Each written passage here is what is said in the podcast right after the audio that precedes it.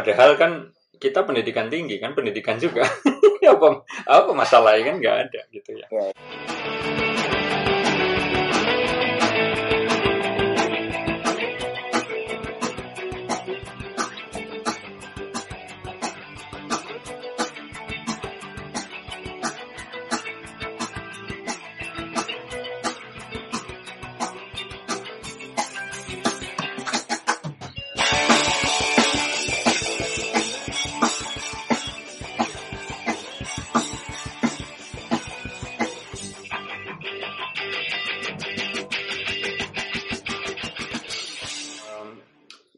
Saudara-saudara yang mengambil kuliah uh, geologi cekungan Bandung, ya.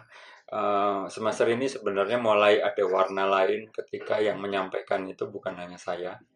Jadi uh, yang menyampaikan itu adalah dosen-dosen dari fakultas lain, bahkan universitas lain, uh, berkaitan dengan konten-konten yang menurut saya dan banyak orang hasil dari apa ya studi literatur saya dan seterusnya itu memang berkaitan dengan uh, kondisi sebuah cekungan yang yang sekarang sudah berubah begitu peruntukannya menjadi uh, daerah urban ya. Yang tadinya itu mungkin mayoritas masih rural kemudian yang urban itu dari sempit kemudian melebar melebar melebar melebar dan seterusnya. Sampai akhirnya satu cekungan ini uh, urban semua gitu.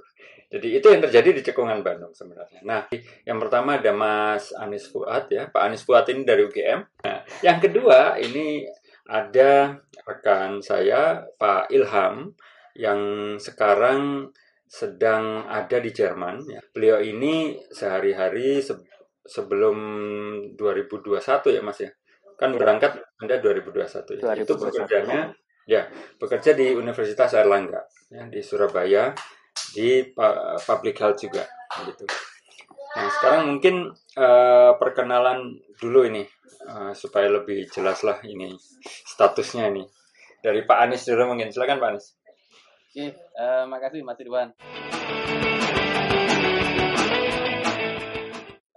Mas Irwan kok Mas Irwan tadian.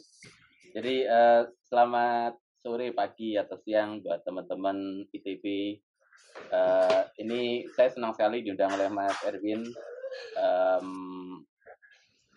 ketemu dengan Mas Erwin itu anu ya banyak anu menginspirasi ide-ide baru. Eh, Mas Erwin itu termasuk saya saya termasuk anu ya eh, kagum itu capeknya itu kapan ya? Nah, kelihatannya kok nggak pernah capek. Posting terus cerita di mana-mana dan ada pemikiran-pemikiran baru. Kemudian yang kedua, ini juga ditambah eh, diminta untuk cerita ke teman-teman ITB. Saya ke ITB itu hanya sekali. Dulu waktu pas saya mahasiswa, em, waktu itu saya masih mahasiswa FK, di ITB itu ada tokoh, sampai sekarang itu masih menjadi tokoh nasional, Pak Ono Purbo. Waktu itu Oke. Pak Ono Purbo itu eh, masih di ITB dan beliau itu membuat jejaring eh, apa eh, jaringan internet antar perguruan tinggi dan kami dari Fakultas Kedokteran UGM termasuk yang paling berminat. Wah ini kan sumber ilmu ya. Jadi saya datang di ITB ikut mendengarkan presentasinya Pak Ono, kemudian kita juga presentasi di UGM itu sudah mulai ada pendidikan jarak jauh menggunakan internet. Kemudian yang terkait dengan latar belakang saya kalau di UGM itu di fakultas yang tadi namanya gonta-ganti. Sekarang namanya masih Fakultas Kedokteran, Kesehatan Masyarakat dan Keperawatan. Saya nggak tahu 5 atau 10 tahun lagi namanya ganti lagi atau enggak. Ini saya kira untuk menunjukkan bahwa ilmu itu tidak akan berhenti. Jadi nama fakultas pun juga boleh berganti-ganti. Meskipun alumni kita juga ada yang merasa anu ya eh, eh, apa merasa eh, tersakiti secara historis. Wah, dulu saya lulusan FK ya, sekarang namanya jadi FKK MK. Itu juga ada yang nggak gitu happy. Tapi ya nggak apa-apa, ini bagian dari sejarah. Makanya kemarin kita juga sempat diskusi di Twitter kan, bahkan di eh, US aja itu ada anu ya, ada fakultas kedokteran baru yang merekrutnya itu adalah para insinyur. Para insinyur itu sekolah kedokteran. Nah, ini kan saya kira Ya. perkembangan ilmu yang luar biasa ya. Ini yang yang saya jadi senang eh, bisa diskusi dengan teman-teman di ITB. Moga-moga kita malah dapat menyerap ilmu. Jangan-jangan teman-teman di ITB itu lebih uh, lebih tabib daripada mahasiswa kedokteran. Jadi ilmunya itu dengan ilmu ilmu apa ya, ilmu fisika, ilmu macam-macam itu sudah dapat memahami bahwa banyak solusi-solusi yang uh, kesehatan itu sebenarnya kalau dipahami menggunakan ilmu fisika mungkin sudah ada solusinya kan, ada ide untuk menyelesaikan ke sana. Um, di FK saya di Departemen Biostatistik, Epidemiologi dan Kesehatan Populasi. Uh, epidemiologi berkaitan dengan ya penyakit, kesehatan populasi berkaitan dengan kesehatan masyarakat secara umum. Jadi tadi kalau Mas Erwin menyebutkan tentang fenomena cekungan Bandung, kemudian urban menjadi kelompok populasi dan sekarang populasinya itu banyak, itu saya kira menjadi concern saya yang yang menarik untuk saya ingin belajar.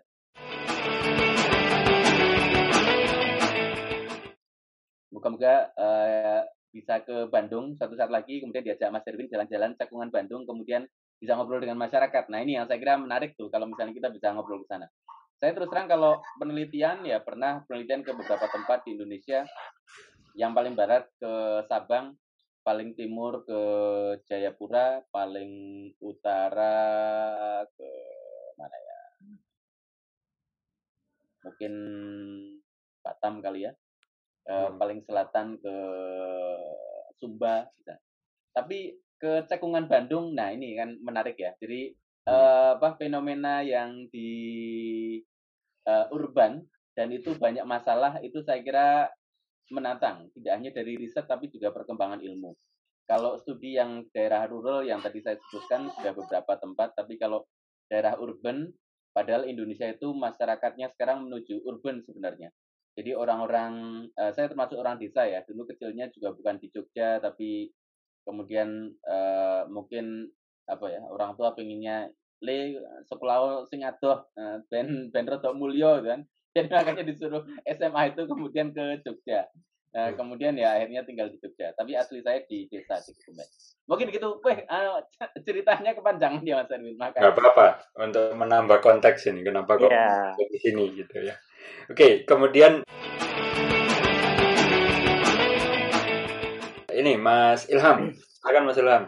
Iya, uh, terima kasih eh, teman-teman. Uh, uh, perkenalkan saya Ilham Hasan Ridho. Um, senang sekali bisa di apa ya diundang diajak ngobrol ya untuk apa ya sharing ya. Mungkin nanti kita lebih ke arah sharing gitu. Dan saya terus terang uh, sudah kenal Pak Erwin ini sudah cukup lama walaupun nggak nggak nggak bisa dibilang lama banget gitu ya. Dan ternyata ini ya Pak, pertemanannya itu ternyata ya uh, punya jejaring uh, yang uh, mungkin teman apa ya teman saya ternyata kenal begitu ya dengan, Pak Erwin begitu ya. Dan memang ada beberapa hal yang kita punya interest yang sama gitu ya terkait dengan ya banyak hal misalkan sense communication terkait dengan beberapa isu-isu uh, yang yang ada di bidang pendidikan dan uh, saya lihat uh, beberapa topik yang uh, kemudian akan kita bahas ini punya irisan gitu ya. Nah ini juga menarik tadi uh, Mas Anies juga menyampaikan uh, perpindahan ini ya uh, arus mobilitas penduduk ini saya saya sebetulnya sama dengan beliau. Jadi saya ini uh, anak uh, rural yang terpaksa harus ke urban gitu. Karena katanya itu tadi sama alasan orang rural itu untuk ke urban itu kan lebih pada alasan pertama uh, opportunity begitu ya kan. Uh, kesempatan dan yang lain-lain itu jadi uh, sehingga apa? Beban beban uh, urban sendiri itu mungkin ber, uh, apa ya menjadi lebih berat begitu termasuk nanti dikaitkan dengan kajian-kajian uh, uh, ekologi ya dan tentu saja berdampak pada uh, kesehatan masyarakat ya. Nah ini yang uh, apa ya titik-titik ini yang uh, coba dihubungkan uh, oleh Pak Erwin dan menurut saya ini sangat bagus ya termasuk ya. untuk saya pribadi untuk apa ya untuk um, mencoba berpikir lebih keluar ya karena kesehatan masyarakat di di uh, ilmu saya mungkin juga ada di, di Mas Ani saya spesifik lebih ke kebijakan kesehatan itu. Selalu mencasar memang kita punya problem besar itu uh, masalah-masalah kesehatan yang yang biasanya memang lebih banyak ke area-area rural ya ke area uh, karena kita uh, masih dihadapkan pada gap akses dan yang lain-lainnya lebih banyak keluar begitu ya. Sehingga menjadi menarik bagi orang-orang pesmas itu untuk fokus ke situ dulu jadi memperlebar akses bagaimana uh, akses kesehatan itu bisa dinikmati oleh uh, seluruh uh, penduduk Indonesia begitu ya hmm. tanpa tanpa tanpa melihat uh, dia uh, ada di luar Jawa dan di, dan di dalam uh, Jawa sendiri. Nah, hmm. sehingga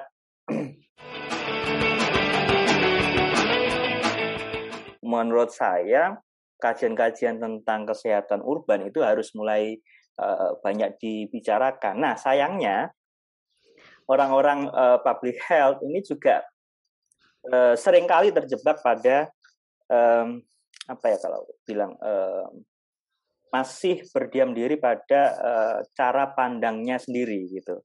Sehingga perlu di, didorong lebih lebih keras untuk uh, itu ya kan. Waduh aja nih. Sama saja sebenarnya. Kita kami di sini ya dari sudut pandang apa kerekayasaan gitu sering kali hmm. juga menganggap orang itu ya harus nurut kami kami bikinnya begini ya harus ya Jadi, itu yang sama. itu yang harus uh, di okay. dimulai didekatkan ya. ya karena hmm.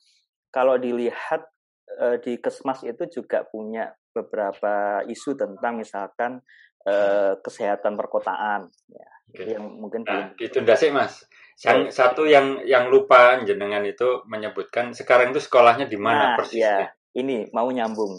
Jadi saya hmm. eh, kerja ya di kesehatan masyarakat di Fakultas Kesehatan Masyarakat Universitas Airlangga ya hmm. khususnya di Departemen eh, Kebijakan eh, Administrasi dan Kebijakan Kesehatan. Memang eh, mungkin agak-agak sedikit uh, berbeda dengan keahlian yang akan saya tekuni karena nah hmm. saya sekarang sedang uh, studi lanjut di uh, LMU di uh, Munchen di Jerman mengambil spesialisasi uh, di komunikasi ya di uh, Fakultas Ilmu Sosial di LMU. Hmm. Nah, jadi nanti mungkin um, saya akan banyak uh, melakukan riset yang beririsan uh, seputar uh, kebijakan kesehatan, uh, jurnalistik, ya, dan uh, komunikasi sains. Nah, jadi uh, nanti kalau dikaitkan tadi uh, Mas Anies juga sudah uh, uh, membicarakan beberapa hal poin-poin tadi, terus Pak Erwin juga membahas tentang cekungan itu, hmm. cekungan yang di Bandung yang saya baca beberapa riset itu memang kondisi Bandung terutama di perkotaan ini sebetulnya sudah tidak layak huni ya. Kalau ek ekstrimnya seperti itu. Ya, ya. Nah, ini bagaimana nanti uh, kita coba bahas. Ya, ya itu sih. Seko ya Pak Erwin. Sekarang sekolah di mana belum disebut? Tadi sudah kan. Oh, di... Namanya apa? L LMU ya, Bu? LMU uh, Muni, Ludwig Maximilian Universitas. Oh, nama orang berarti ya Ludwig ya, Maximilian Universitas. Namanya Yes Rojo lah gitu. Okay.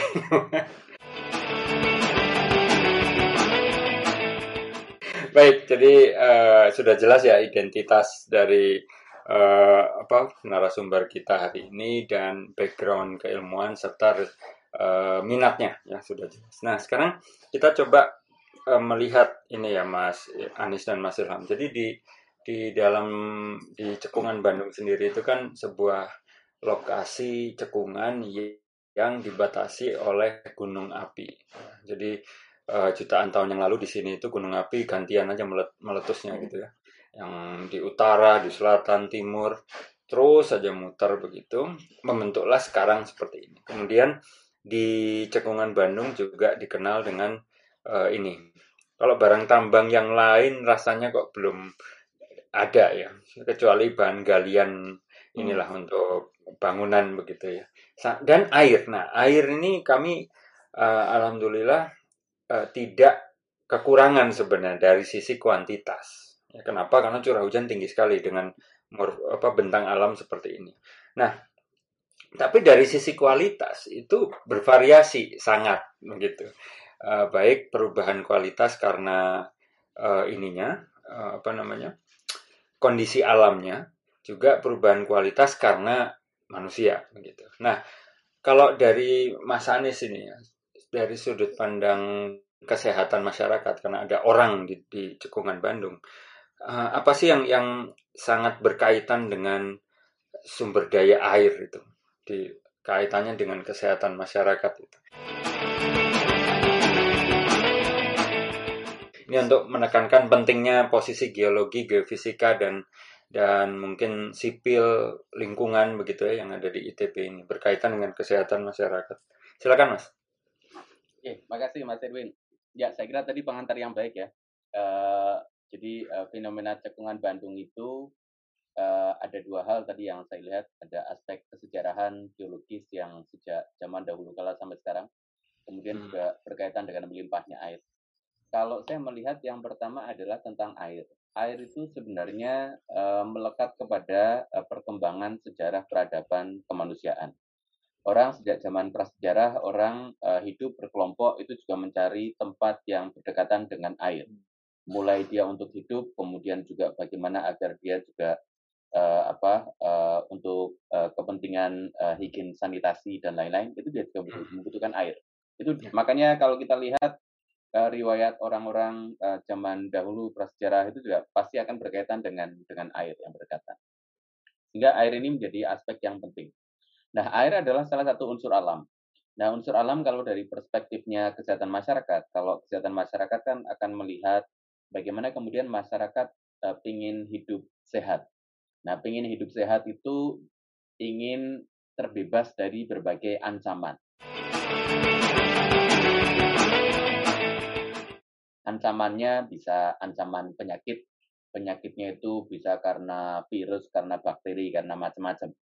Ancaman penyakit bisa karena ancaman fisik, fisik eh, panas, eh, panas atau fisik kimia atau kimia atau mungkin fisik panas yang bersumber dari gunung api atau fisik panas yang kekeringan karena tidak ada air dan lain-lain.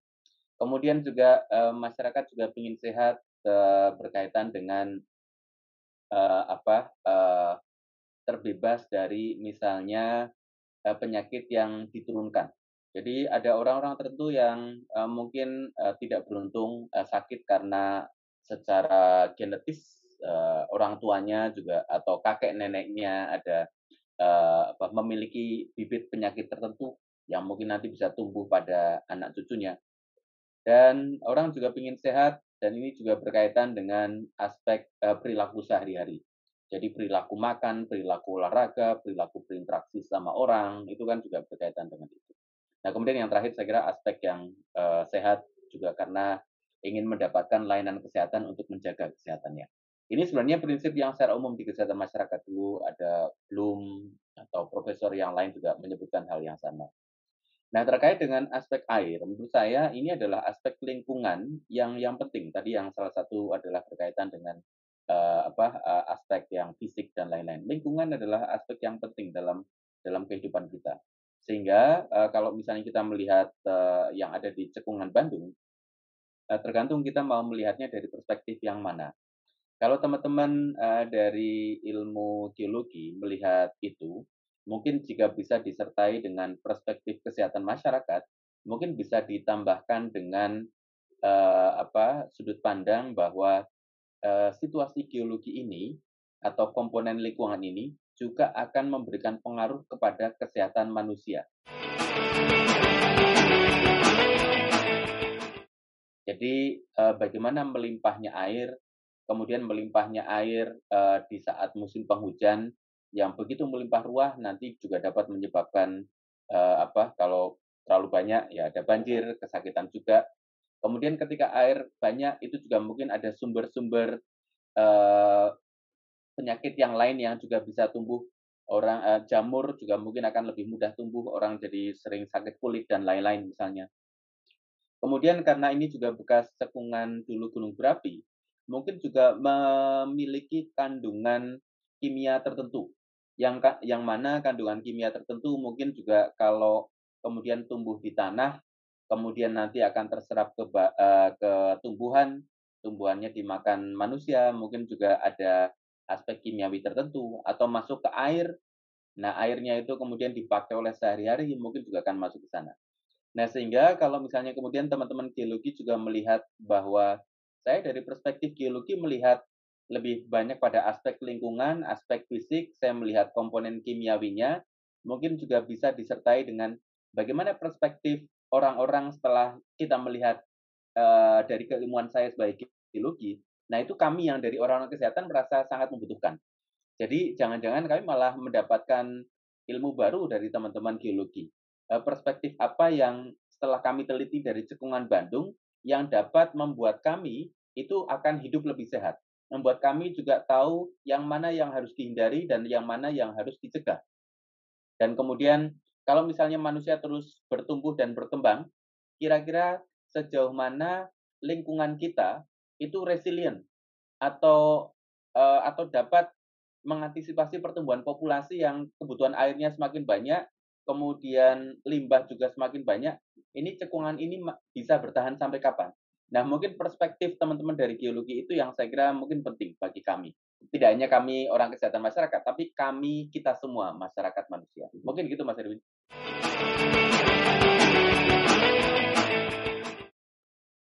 Baik, terima kasih Mas Anies. Jadi uh, kalau saya boleh rangkum, jadi kalau berawal dari uh, apa sumber daya kebumian ya, baik sumber daya kebumian yang sifatnya untuk kehidupan secara langsung misalnya air atau sumber daya ke kebumian yang berkaitan dengan ini apa namanya pengusahaan misalnya tanah yang subur dari gunung api ya untuk pertanian dan seterusnya itu semua akan sangat menentukan apakah peradaban ini berlanjut atau tidak gitu ya. Wah, Jadi Mas Anies kita bicara ya. sustainable. ya, ya, nah, ya, Mas Anies di sini ya. betul. Jadi dari hasil saya membaca beberapa buku tentang peradaban juga ini uh, sangat menarik ini kita harus belajar dari sejarah. Jadi bahkan untuk urusan kuantitas air, kualitas air itu sangat menentukan apakah peradaban di cekungan Bandung ini akan terus ada atau kemudian pindah gitu. ya itu itu itu uh, sangat apa ya sangat tipis batasnya sebenarnya. Kita saja yang kemudian menganggap itu seolah-olah tidak terjadi gitu ya itu sangat mungkin terjadi. Nah kemudian dari Mas Anies juga ada uh, apa penekanan bahwa unsur alam itu intinya untuk hidup sehat dan nyaman gitu ya. Jadi itu akan sangat berkaitan dengan bagaimana respon kita terhadap ancaman fisik dan ancaman yang berkaitan dengan kualitas. Gitu kemudian ada masalah keturunan, perilaku. Jadi intinya uh, merupakan kombinasi antara sesuatu yang bisa kita tangani bisa diintervensi dan sesuatu yang yang tidak bisa ya. Seperti uh, misalnya gunung meletus itu kan kita tidak bisa apa namanya hindari. Tetapi uh, kita perlu pilah ini. Mana yang perlu kita yang bisa kita intervensi dan mana yang tidak. Nah sekarang uh, mas uh, ini apa namanya Mas Anies masih Mas Anies ini saya mungkin melihatnya begini Mas. Apakah perlu um, kita itu entah dari sudut pandang apa public health maupun dari atau dari kami ya dari sisi fisik gitu membuat semacam apa ya layering begitu ya layering informasi gitu. Misalnya ketika tesis atau skripsi di geologi maka kita juga harus mengungkap itu situasi masyarakat seperti apa. Kemudian sebaliknya di di ilmu sosial yang lain atau ilmu public health misalnya itu juga perlu mengungkap uh, faktor fisiknya itu ada apa saja begitu. Ya. Apakah perlu seperti itu, Mas?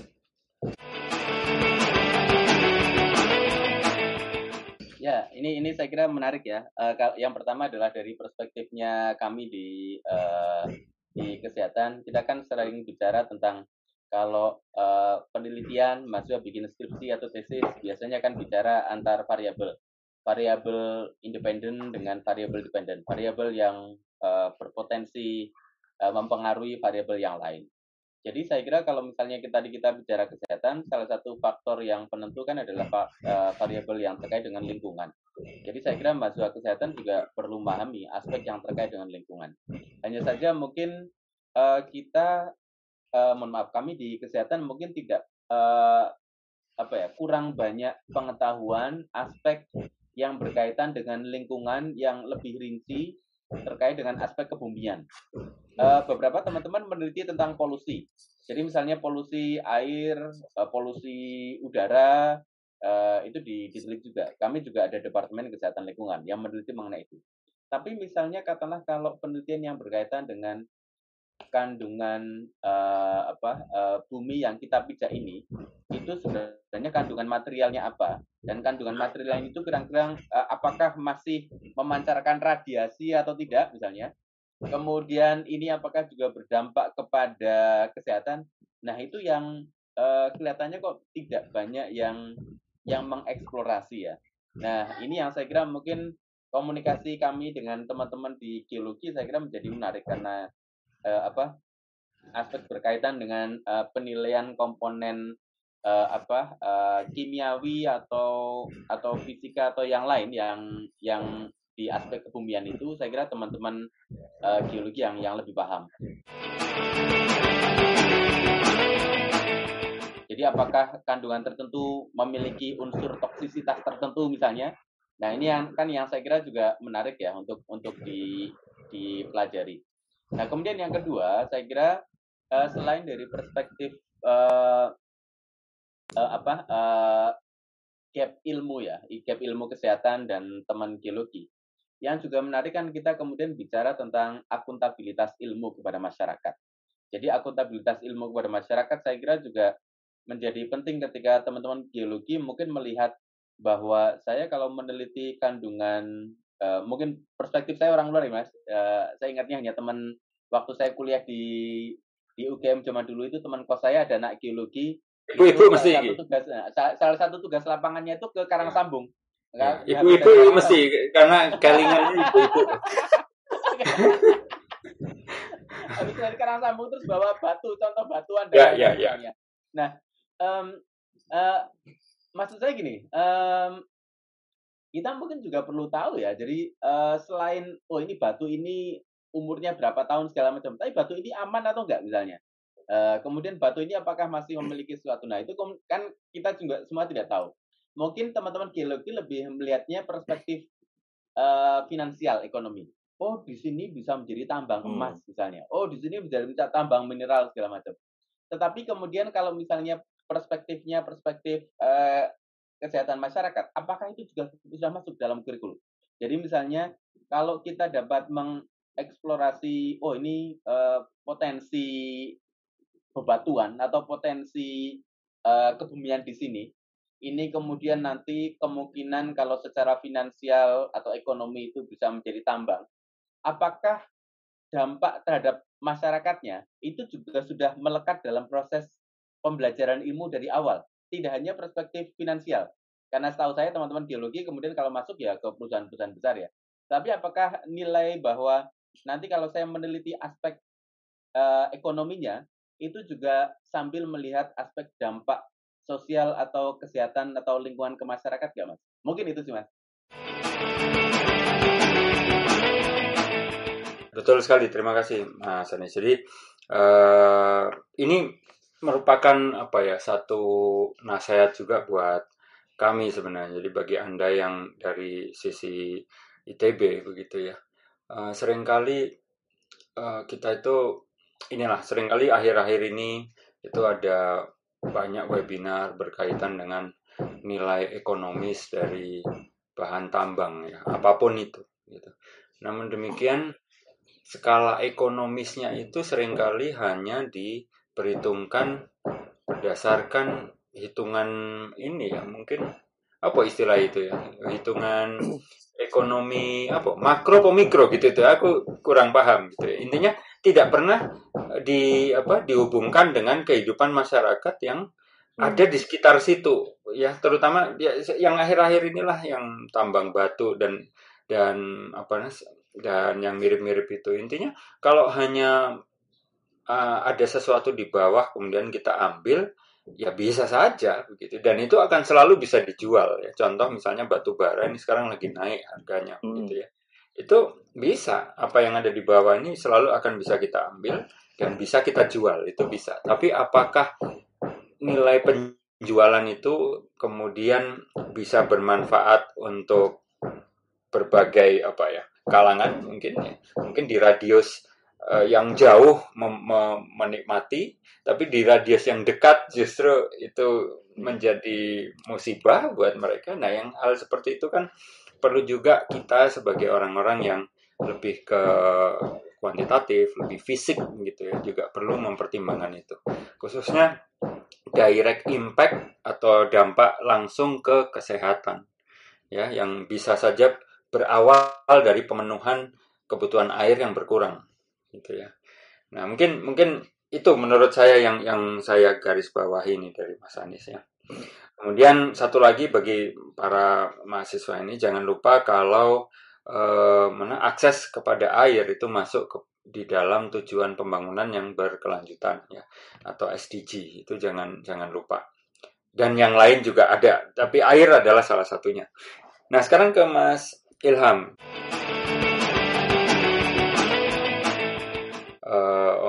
Dosen di bidang public health atau kesehatan masyarakat yang kemudian ingin mendalami jurnalistik ya, di di Jerman ini sebagai salah satu cara untuk menyampaikan ya Pak ya, menyampaikan pesan gitu.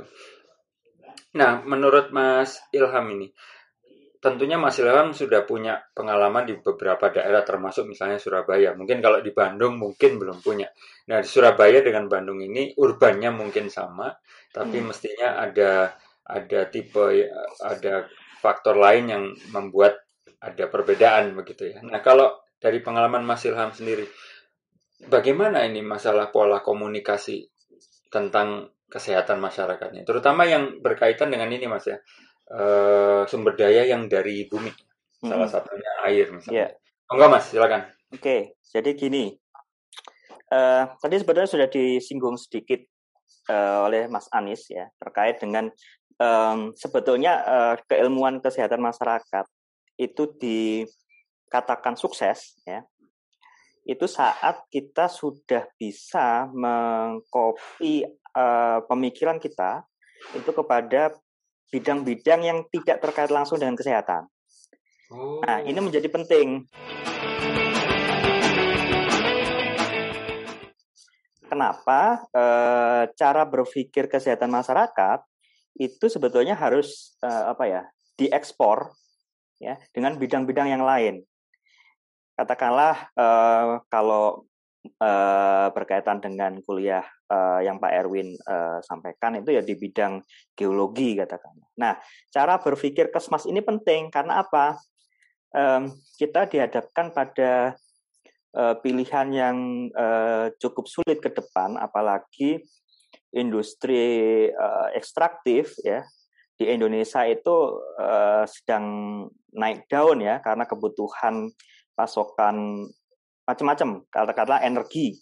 Uh, energi dunia. Apalagi krisis uh, antara Rusia dan Ukraina itu juga membuat Uni Eropa akhirnya harus mengkalkulasi ulang ya bagaimana uh, permintaan energinya. Nah sehingga ada wacana yang cukup yang cukup sengit ya di sini di Jerman ini soal uh, impor uh, batu bara apakah itu masih uh, mungkin ya.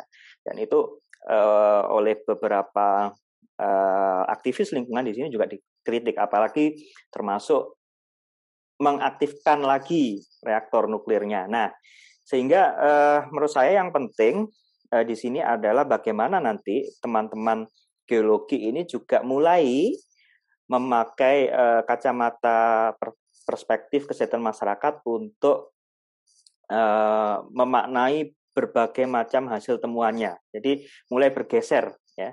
Um, mungkin kalau dulu ngomong uh, industri ekstraktif yang sifatnya tadi sudah disampaikan lebih ke aspek ekonomi dan apa-apa mungkin mulai bergeser ke situ. Nah khususnya kalau dikaitkan dengan uh, cekungan Bandung ya yang mana sebetulnya posisi kota-kota di Indonesia itu memang lahir dari peradaban uh, air ya.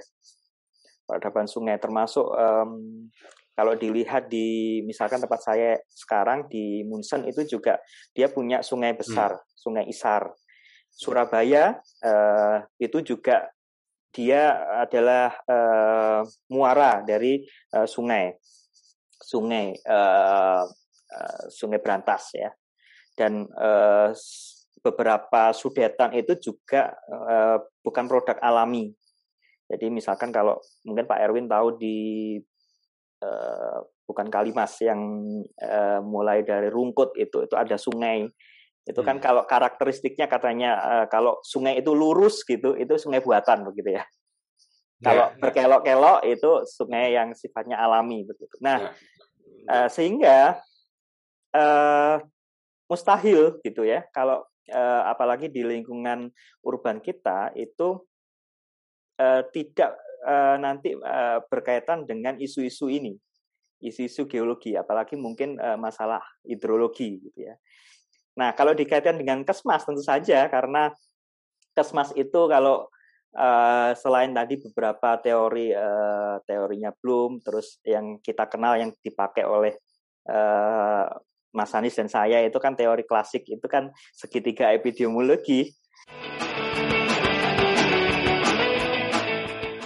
Ya, ada host, agent, ya, environment. Nah, air itu jadi komponen utama juga gitu termasuk uh, kalau ditarik mundur dari mana asalnya air ini apakah dia adalah produk uh, buatan artinya butuh pengolahan atau produk alami ya. nah tentu saja dia membawa uh, banyak material kan ya material uh, berupa mineral ya apalagi kalau sungai-sungai di Indonesia itu kan membawa endapan uh, mineral apakah itu berbahaya atau tidak nah jadi itu harus jadi perspektif tambahan uh, untuk uh, teman-teman di bidang geologi. Nah, terkait di Surabaya, bagaimana komunikasi yang ini menjadi penting. Pertama, tentu saja memupuk kesadaran tentang resiko sebelum nanti masuk ke tataran uh, komunikasi krisis. Tapi yang paling penting adalah bagaimana warga kota itu tahu dulu resikonya. Nah, sering kali komunikasi resiko ini dimaknai sebagai uh, kalau orang awam bilang itu nakut-nakuti ya. Beberapa uh, katakanlah soal uh, potensi gempa di misalkan di Bandung gitu ya Pak Erwin, yang di Lembang yang apa itu, itu kan nampaknya uh, sangat horor sekali gitu ya nanti uh, ini ada potensi gempa yang dahsyat dan yang lain-lain Bandung uh, posisinya nggak aman. Tapi kita lupa ka karena apa? Secara eksis masyarakat itu sudah sudah berdiam uh, bahkan peradaban uh, awalnya itu sudah menempati cekungan itu sudah ratu, uh, ratusan tahun begitu ya. Sehingga mungkin teman-teman geologi perlu uh, memikirkan bagaimana bukan merekayasa ya. Jadi um, menempatkan diri dalam posisi oke okay, ini sih sudah sudah tinggal di sini sudah terbentuk peradaban bagaimana nanti agar eksistensi lingkungan ini masih terus masih terus ada. Mungkin uh, wilayah urbannya nanti ada semacam apa ya mungkin nggak pak kalau disiasati gitu ya uh, terus uh, potensi-potensi resiko apa yang perlu direduksi gitu ya sehingga tidak tidak mengakibatkan uh, nanti uh, krisis ya, krisis uh, lingkungan dan yang lain-lain.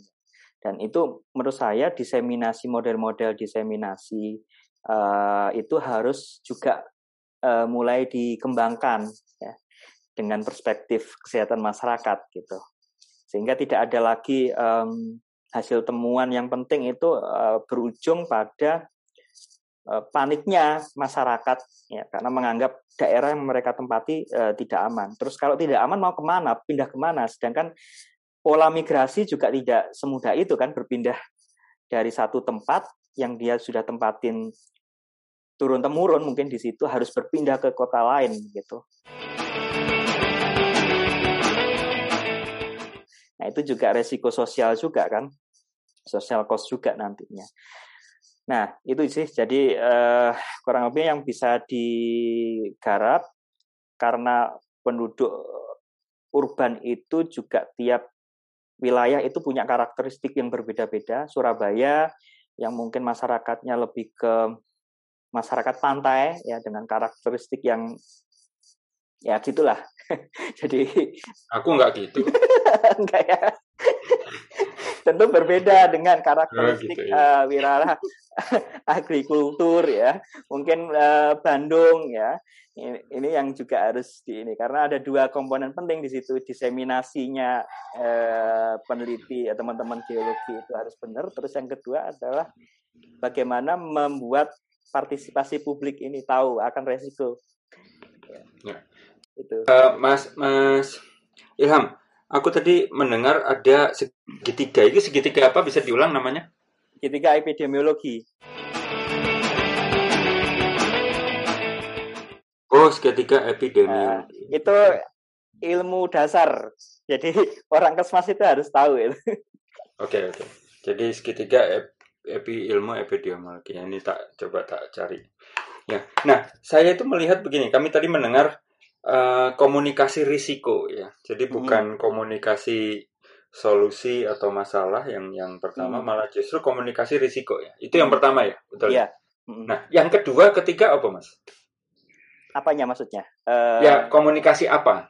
Kalau yang pertama tadi okay. risiko, setelah itu apa biasanya? Ya jadi gini, tahapan di hal communication itu ada ada ada banyak, tetapi yang nyambung di sini yang terkait langsung dengan uh, kondisi cekungan uh, cekungan apa kasus ini adalah komunikasi resiko dan uh, komunikasi krisis. Kalau uh, soal advokasi Kom komunikasi apa mas? Krisis. Risiko dan krisis. Tesis. Oh, okay. Krisis, krisis, krisis. Krisis, oke. Okay, ya. Jadi uh, kalau health advocacy dan yang lain-lain, oke okay, itu mungkin nanti akan lebih banyak menjadi lahan apa ya teman-teman di kesehatan masyarakat ya, ya juga mungkin nanti uh, dalam konteks uh, keilmuan geologi tetap harus nanti mungkin sering-sering diskusi soal itu. Tapi yang menjadi ya, ya. langkah penting pertama yang mungkin juga bisa dibantu oleh teman-teman uh, apa namanya geologi itu soal uh, komunikasi resiko itu dulu. Karena kan kondisi lingkungannya kan sudah eksis, Pak. Ya. Sudah eksis, sudah terbentuk sekian lama. Nah, bagaimana agar uh, berdampingan ya manusia di situ sebagai uh, sebagai satu bagian dari ekosistem lingkungan itu bisa tahu bahwa oh ini yang nggak boleh, ini yang boleh dilakukan, ya, ini boleh dimanfaatkan, ini uh, ini nggak boleh dimanfaatkan. Nah, itu masuk dalam komunikasi resiko.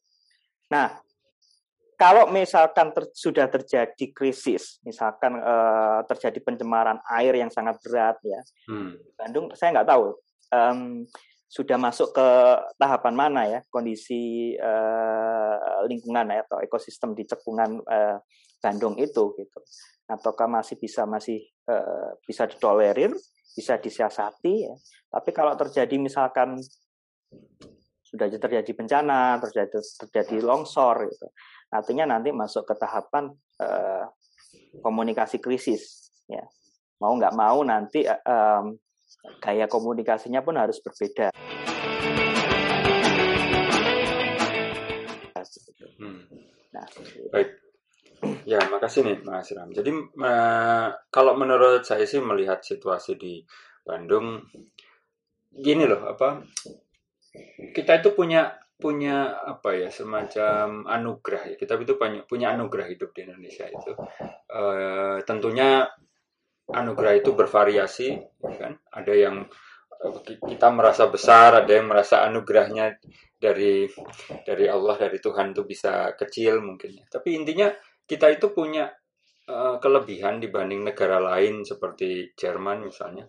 Itu ini proses perubahan musim itu yang cepat gitu. Ya. Jadi uh, hujan dan panas itu di beberapa daerah itu mungkin hampir tidak ada batasnya sebenarnya. Nah, di situ kan sebenarnya peluang ya, buat bagi kami gitu ya, bagi kita itu untuk istilahnya kalau sekarang ini self healing begitu ya. Jadi alam itu me, mencuci dirinya sendiri gitu. Dan itu ada di ilmu kami itu masalah natural attenuation. Jadi kalau ada sungai, kemudian ada rumah, terus sungainya tercemar, rumah ini tercemar, maka kalau kondisi apa membaik, maka yang zona yang di tengah ini yang kemudian bisa memperbaiki dirinya sendiri gitu. Kurang lebih seperti itu. Nah, namun demikian di Bandung itu memang ini uh, ada di waktu-waktu tertentu itu ada titik-titik akumulasi terutama kualitas ya, memburuk begitu.